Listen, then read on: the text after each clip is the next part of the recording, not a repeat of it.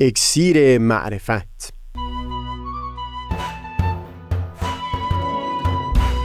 مروری بر مزامین کتاب ایقان این گفتار نقشی نو سفر زندگی. از تا همامه ازلی در شور و تغنیست گوش قلب را از سروش او بی بحر مکن. از تا همامه ازلی در شور و تغنیست گوش قلب را از سروش او بی بهره مکن. گوش قلب را از سروش او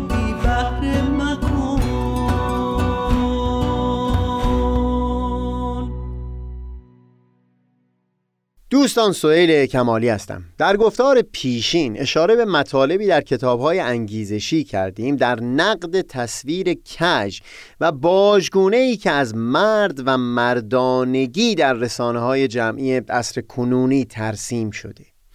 از گروه گزینی از مردان سخن گفتیم که در این گونه کتاب ها مورد ستایش هستند. افرادی که در عین حال که حقوق خودشون رو پایمال نمی کنند برای خوش آمد دیگران اما حقوق دیگران رو هم به خاطر رسیدن به مقاصد شخصی پایمال نمی کنند در این حال که قاطع، جسور، محکم و شفاف هستند میلشون این هم هست که همه گروه به شادی و رضایتمندی دسترسی پیدا بکنن ارزش های والایی رو در زندگی سراغ گرفتن و منبعشون برای سیراب شدن خود این حقیقت هست که همیشه در حرکت هستند در مسیری که بوی اون ارزش ها هم از اون به مشام می‌رسه. همینه که در ارتباط با یک فرد خاص تشنه نیستند نیازمند تأیید و مهر یک فرد خاص نیستند در ارتباطشون با سایرین با یک حس استقنا و بینیازی رفتار می‌کنن. در طول دوازده سال دوران مدرسه صبحهای جمعه کلاس درس اخلاق داشتیم. تأکید در اون دو ساعت معمولا بر رشد جنبه معنوی شخصیت آدمی بود و بینش های این چنینی. خاطرم هست معلم کلاس دوازدهم ما مثالی رو بر زبون آورد درباره همین استقنا و بینیازی که برای همیشه در خاطر من حک شده.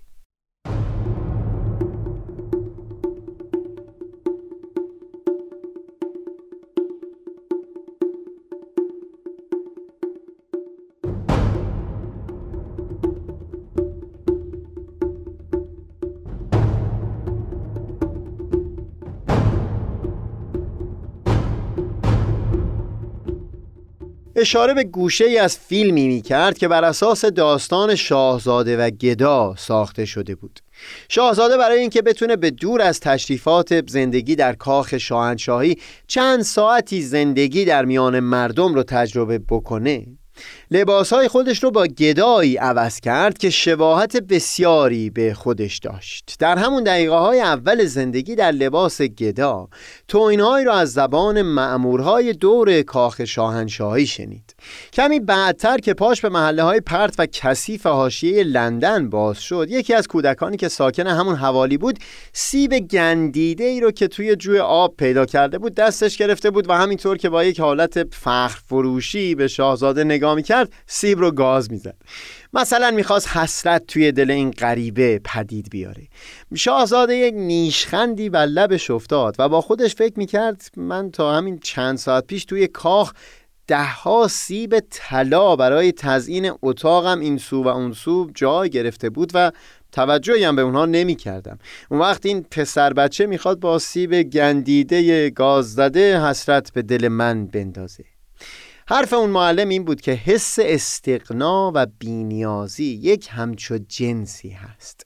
افراد دسته سوم یک همچو حس بینیازی رو در دل لمس می‌کنن. به خاطر برخی ارزش ها و به خصوص به خاطر همون ذهنیت و هوشیاری نسبت به این ذهنیت که همیشه در حرکت هستند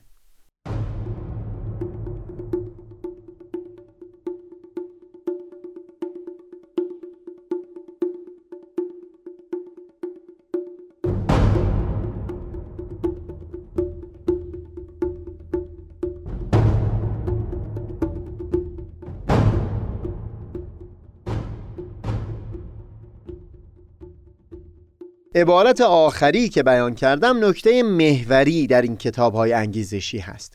اینکه جذابیت این دسته سوم از افراد در همین هست که همیشه در حرکت هستند و هم به خصوص اینکه خودشون هوشیار هستند نسبت به اینکه همیشه بایستی در حرکت باشند چه در حالت فقر چه ثروت چه نبود تحصیل چه مدارج عالی تحصیلی در همه حال این ذهنیت رو پدید آوردن که بایستی گوشه های مختلف زندگی و شخصیتشون رو رشد بدم قدمی پیشتر برند و ارزش و عزت نفسشون رو هم از همین منبع به دست بیارن. چارچوب فکری اونها نسبت به زندگی ذهنیت یادگیری هست learning mindset. اینکه خود حرکت در مسیر مهم هست و نه مقصد حرکت. مثل کسی که عزم کرده نواختن یک ساز موسیقی رو یاد بگیره. اینکه دهها و صدها بار آهنگی رو می نوازه و هنوز نمی‌تونه عالی بنوازه. این رو به چشم شکست نگاه نمی‌کنه. یعنی حتی به این چشم نگاه نمی‌کنه که این بار شکست خوردم. بگذار درسایی ازش بگیرم و باز برخیزم و حرکت بکنم. نه. شکست نیست اینکه تو نتونستی در مسیر یادگیری اون آهنگ رو عالی بنوازی. چیزهایی رو داری در طول مسیر رشد میدی. یک همچون نگاهی به کل زندگی سبب شعور و شوق و رضایتمندی در این افراد هست. پرورش یک همچو ذهنیتی دقیقا همون چیزی است که در متون ادیان هم بر اون اصرار داشتن. بگذارید اول از دو منبع دیگه نمونه رو بیان بکنم و بعد در خود کتاب ایقان نشان همین رو جستجو بکنیم.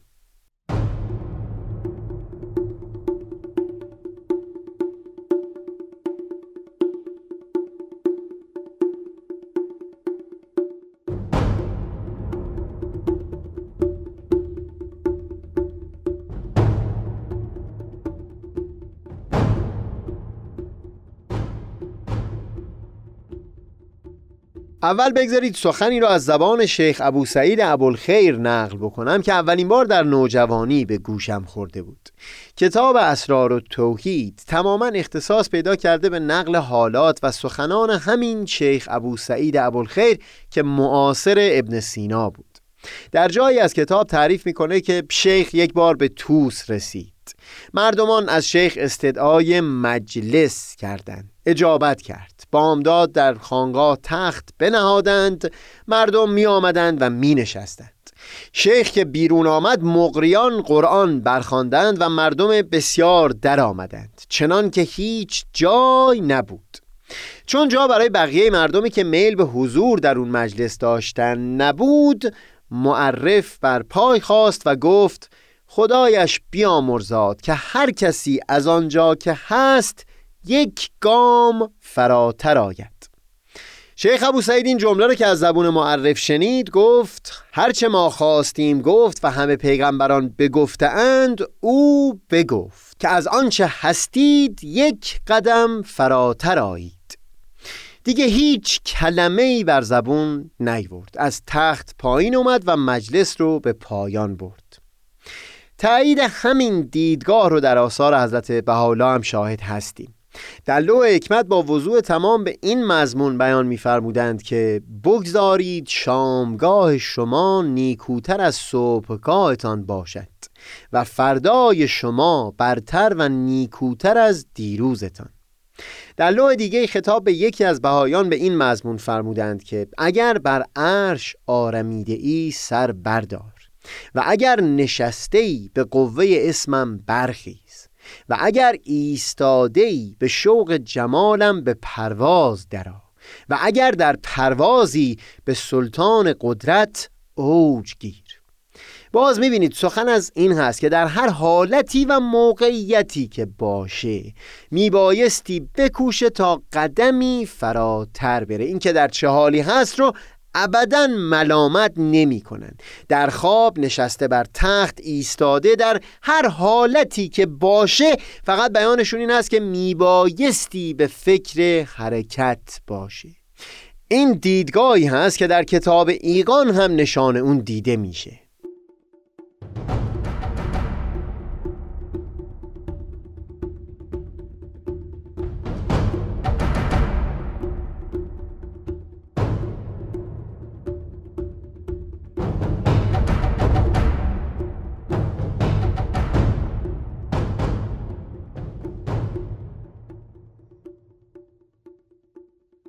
هم در کتاب ایگان و هم در اثر دیگری از حضرت بهاءالله که به نام هفت وادی مشهور هست تأکید خاصی بر مفهوم طلب و سلوک می‌بینیم.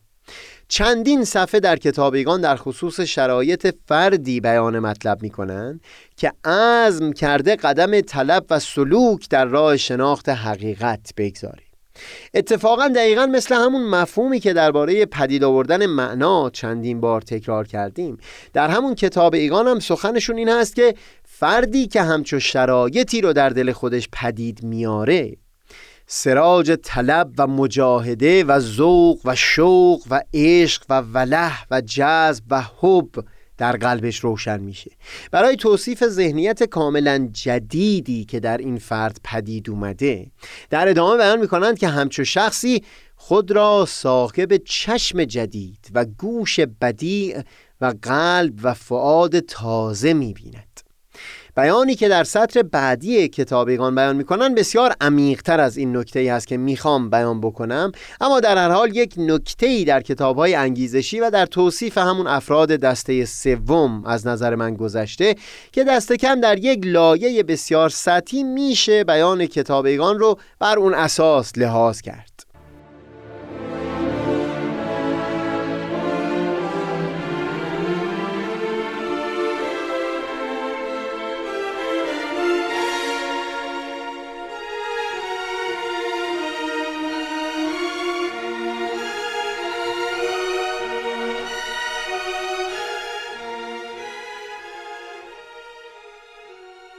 سخن این کتاب ها این هست که اگر فردی ارزش عالی زندگی خودش رو همون در حرکت بودن قرار بده و اگر ذهنیت یادگیری رو به همه جای زندگیش تسری بده اون وقت حتی در روزمرگی ترین چیزهای زندگی هم بابی و دریچهی برای یادگیری می‌تونه پیدا بکنه. در تعاملش با همه آدم های معمولی که هر روز سر کار یا توی خیابون با اونها ارتباطی پیدا می‌کنه و هم در همه گوشه های زندگی فرصت هایی می‌بینه برای تجربه برای ماجراجویی برای نو شدن دم به دم. این نگاه به انسان ها که همشون یک داستان بلندی دارند و هر یکشون شخصیت اصلی و قهرمان اون داستانی هستند که درش قرار دارن. این باعث میشه تا اون لحظه ارتباط با اونها رو خیلی جدیتر بگیریم. شرایطی رو تصور بکنید که در یک جزیره تک و تنها افتاده باشید. در اون موقعیت هر انسانی یعنی به حقیقت هر انسانی رو که تصادفا در اون فضا پیدا بکنیم برای ما یک هدیه بزرگ به حساب میاد. می‌خوایم که همه داستان زندگیش رو از سر تا به آخر بشنویم ورق به ورق بارها و بارها با جزئیات. اما خب در شلوغی زندگی روزمره افراد میل چندانی به ارتباط با اون غریبه ندارن. ذهنیت یادگیری. دعوتش اینه که دست کم این رو باشیم که هر انسانی شخصیت اصلی یک داستان بلند هست که الان در این نقطه داستان اون زندگی با مسیر زندگی ما برخوردی داشته و برای مدت زمان کوتاهی تقاطعی پدید اومده بین این دو خط زندگی. همچو ذهنیتی سبب میشه تا جور دیگری به همه آدمیان نگاه بکنیم. احترامی در دل برای اونها قائل باشیم و نخواهیم که برای رسیدن به مقاصد خودمون حقوق اونها رو پایمال بکنیم. تمام اون خط داستان رو ویران بکنیم. اینجاست که تأکید کردیم یک همچو ذهنیتی سبب میشه تا ما به ویژگی های افراد دسته سوم نزدیک بشیم.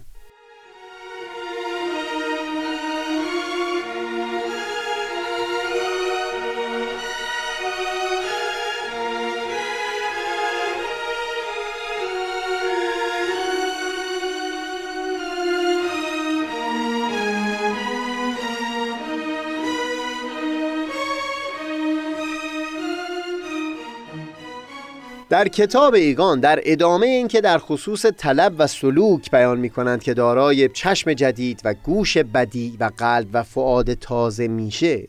سخن از این به میون میارن که همچو فردی بعد از اینکه دارای همچو چشم و گوش تازه شد با دقت کامل در مردمان انفس و هم در جلوه های دیگر جهان هستی آفاق نظر می‌کنه و با همین چشم جدید در هر ذره بابی مفتوح مشاهده نماید. دست کم در یک سطح. این چشم تازه‌ای که با این مقدمات در کتابیگان بهش اشاره شده همون چشمی هست که پس پشت همه روزمرگی ها از تازگی ها و شگفتی های بسیار سراغ می‌گیره.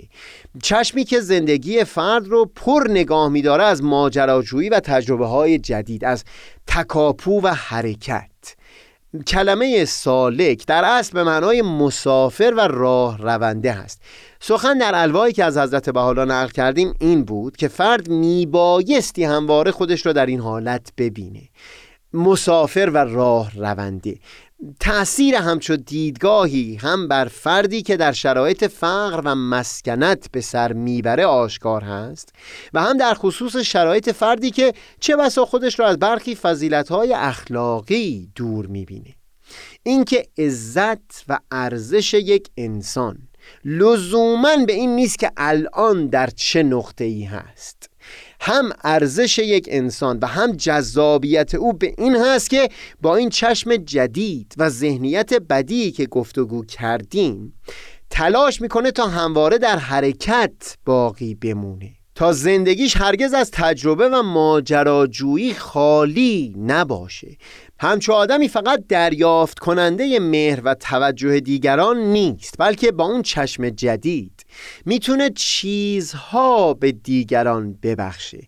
اونها رو هم همراه بکنه تا با همچو ذهنیت و نگاهی به زندگی شکل جدیدی ببخشن.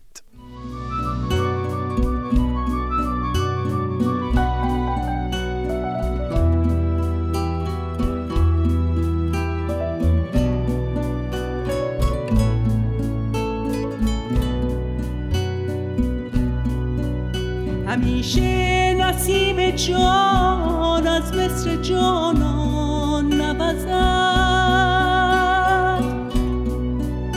همیشه نسیم جان.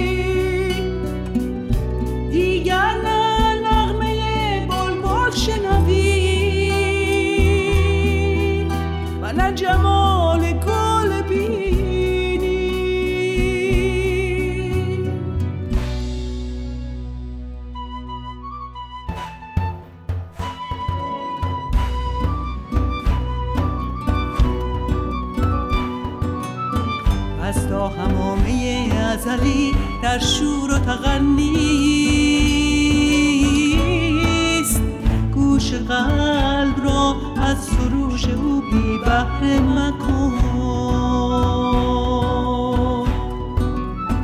از تا همامه ازلی در شور و تغنیست گوش قلب را از سروش او بی بهره مکن. گوش قلب را از سروش او بی مکن